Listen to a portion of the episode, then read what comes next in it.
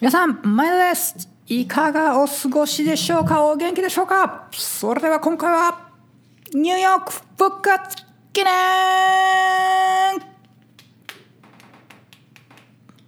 うわー。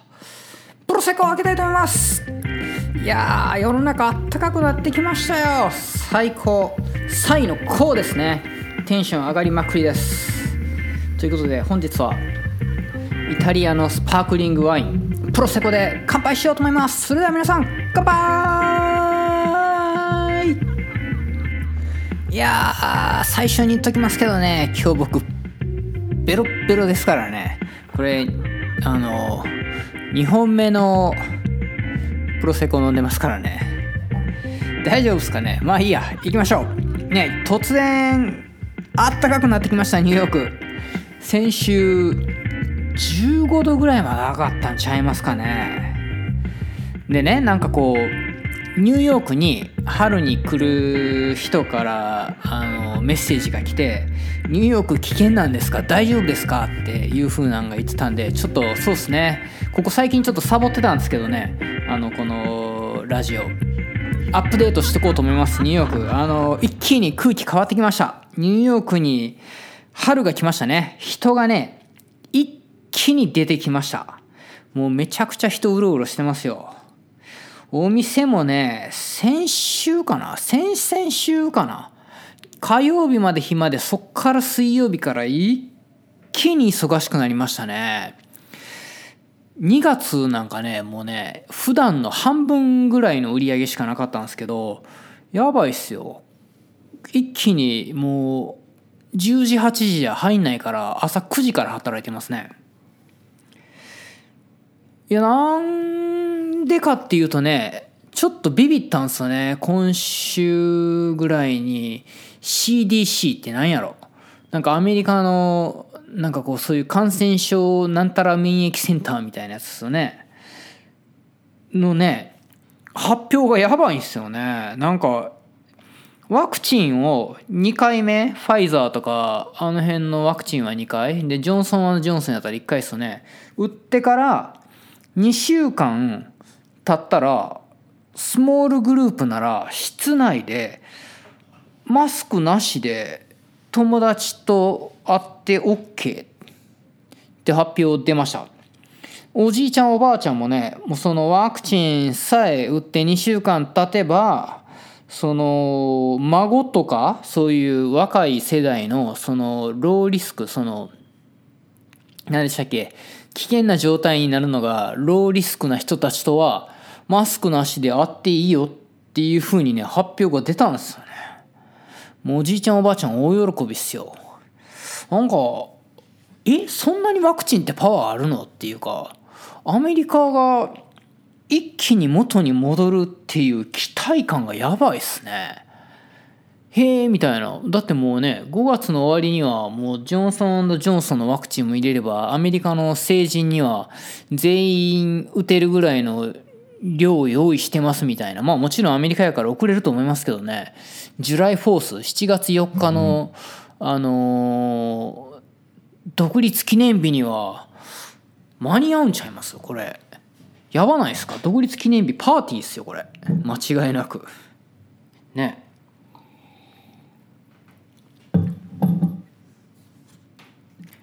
ウィリアムズバーグはねなんかねすげえ怪しい集団がいてえっ、となんて名前やったかな？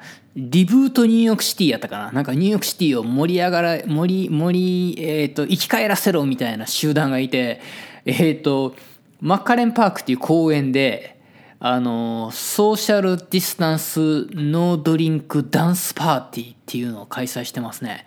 まあ、酒は持ってこないでって、まあ、多分ねあのそういう派手にやりたいからなんかどっかに潰されないようになんかこうお酒とかはニューヨーク外で飲めないんでそういうの持ってこないでねってただみんなで集まって公園の地面にね丸を6フィート2メーター間隔で書いてそのな輪っかから出ないでねっていうんで爆音で音楽流して夜な夜な踊るっていう謎のイベントまで開かれてるっていう。やっぱニューヨーカーって頭おかしいっすね。なんとかして楽しもうとするんすね。いや面白い。ね。であのー 今日生きがいについて話そうかなと思ってるんですけど生きがいってねなんか最近ツイッターで見つけたんですよね。これネットで Google してみてみてください。ググったらねそれこそ英語であのローマ字で「生きがい」とか出てきてなんかややこしいなんかちょっと一人歩きああ口待てない。一人歩きしてる感ありますけどね。なんか自分が本当に大好きなこと「You love it」とか「You are great at it」とか言ってあなたがすごい上手うまいことできることとかって「You are paid for it」あのそれでお金をもらえます。The world needs it とかで世界がそれを求めてますっていうのの一番ど真ん中が生きがいらしいですよ。このあなたが大好きなものと世界が必要にしているものの間が使命で世界が必要なものと,、えー、とあなたがお金をもらっている間が転職であなたがお金もらっているとあなたがすごいうまくできるの間が職業であなたが上手にできるとあなたが大好きな間が情熱みたいなね。なんかうまいことグラフに書いてるけど生きがいってそんなややこしいもんやったっけ？と思いながら僕これ見てるんですけどね。あの何でしたっけ？脳みそなんたらの茂木さんみたいな人は彼の生きがいは朝起きて一杯目に飲むコーヒーを飲むっていうのが生きがいとか言って。こんなん可愛くていいじゃないですかね。やっぱね生きがいっていうのはやっぱ日本語なんでやっぱ日本人が一番なんていうの？あのうまいこと言えるんかなと思って。なんかそういう生きがいっていうねあれ何人が書いたんやろ？分かんないですけどね。日本に住んでた日本人じゃない人が書いた「生きがい」っていう本が、まあ、そこそこ世界中でベストセラーになっててみたいな。それを和訳されてるのを日本人がレビューしてるのは結構評価高いんですけどこれ面白くてね日本に住んでる日本人以外の人たちのレビューはめちゃくちゃ低いんですよ。全然日本のことが分かってないみたいな。このね、えっと、英語で書いてる「生きがい」っていう本は沖縄に住んでるおじいちゃんたちがなんかね結局まあこれもウィキペディアに書いてあったんですけどなんて書いてあったかな？生きがいっていうのは生きる会。すなわち生きることの喜び張り合い生きる価値を意味する日本語の語彙って書いてますね。生きる価値や意味をもたらす源泉や対象としてのこれ何て言うの？事物こともの一概源泉対象とその源泉や対象が存在もうなんかよくわかんない何言ってるかわかんないですけどね。なんかね生きがいと老年期って書いてあって生きがいの研究的あじゃあ生きがいの学級的研究は老年学など人の老年期に関する研究において盛んに行われている。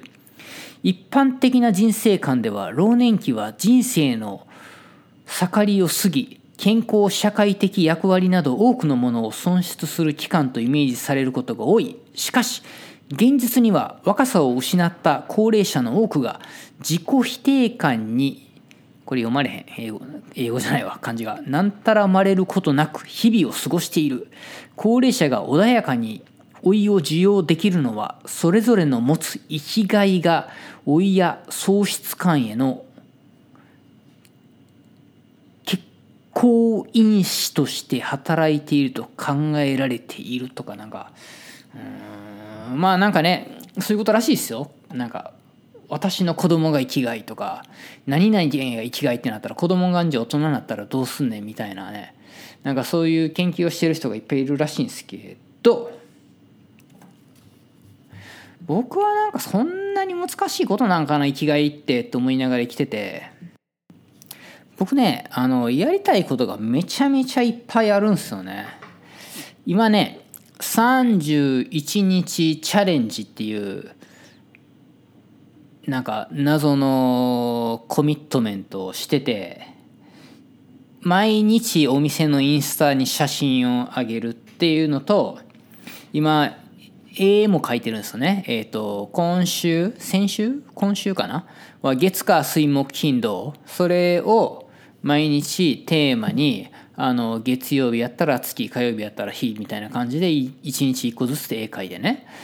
これあの鉛筆で描いてるんですけどこう白いところ残して黒く塗っていてねこれが結構楽しくて。まあんでね最近始めたんで言ったら始めたっていうかね若い頃毎日やってたんですけど24年ぶりにねスケートインラインスケートっていうんですけどねまあローラーブレードみたいなやつですね。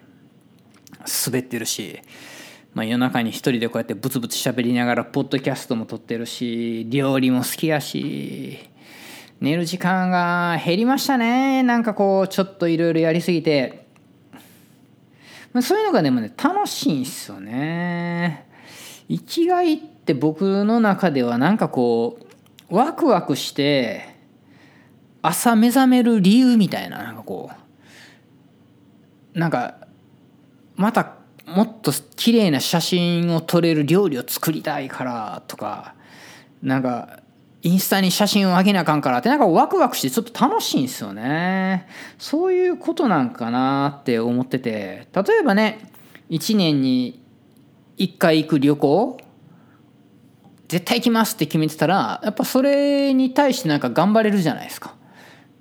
自分の生きがいが1年に1回行く旅行でもいいなと思うし月に1回あの美容院行って美容師さんと喋る時間みたいなのが生きがいでもいいと思うんですよね。それに対して時間作ってお金ちゃんと置いといてっていうのもいいんじゃないかなと思うしなんか本当に僕の中で生きがいって小さいことの積み重ねだなと思ってて僕もまあ多分僕みたいな変態と一緒にいたらね大変やと思うんですけどなんかちっちゃいこだわりがいっぱいあるんですよね。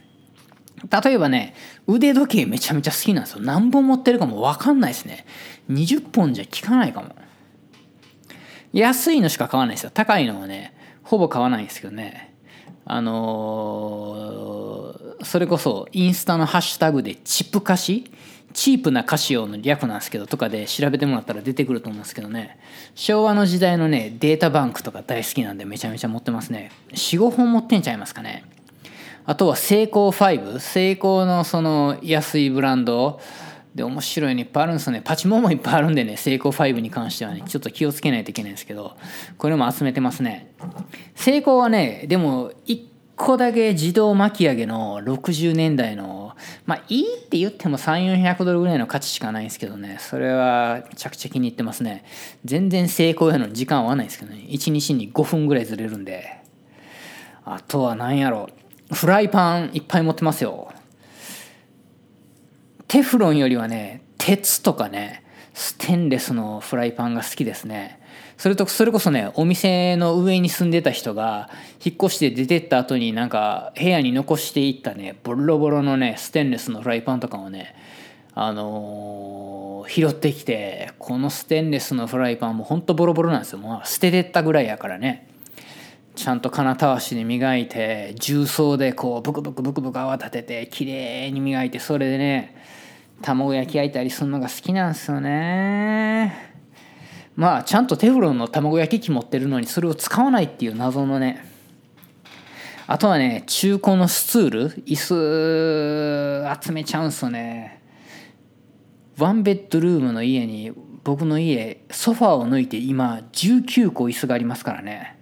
これやばいっすよねヴィンテージのねデスクランプこの机の上のねあの、あれ何でしたっけ？ピクサーかな？なんかこうデスクランプがペカペカペカペカ動くなんかアニメーションありますよね。ああいうのが好きで集めてますね、まあ、料理はもう完全に見た目で作ってるし。車はね87年のスズキジムニーに乗ってるんですよね。これがまたもう本当に冬はエンジンかからんわ止まるわ大変なんですけどね。なんか可愛いんすよね。まあ、音楽はわざわざレコードで聴くしペンより万年筆で手紙書いたりすんの好きっすね。E メールより手紙手書きで書く方が好きかな。まあこれは気分によるんすけどね。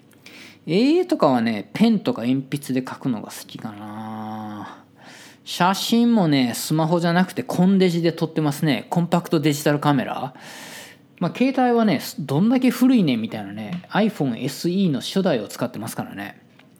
だからリコーの GR かキャノンの G12 なんですけどこれも古いカメラなんですけどねもう8年ぐらい前のカメラかな。リコーの GR に至っては10年ぐらい前のやつかも。なかなかこれがね綺麗な写真撮るの難しいんですけどね。最新のやつ買ったら一発で綺麗に撮れると思うんですけどこの面倒くささが好きなんですよね。本もねあのビジネス本自己啓発はもう全然気にしないですけどね。小説の文庫本はねできれば古本で読みたいんですよね。だからあの紀ノ国屋とか行かないです。わざわざブックオフとか日本に帰ったらもう古本屋行ってめちゃめちゃガッサガサ買ってきますよ。しかも同じのがあればあれなんて言うんですかできれば初版古ければ古いほどその6回目すりましたよりは2回目3回目すりましたの方が好きやし逆か3回目2回目すりましたの方が好きやし何なんでしょうねこのよくわかんないこだわりはね。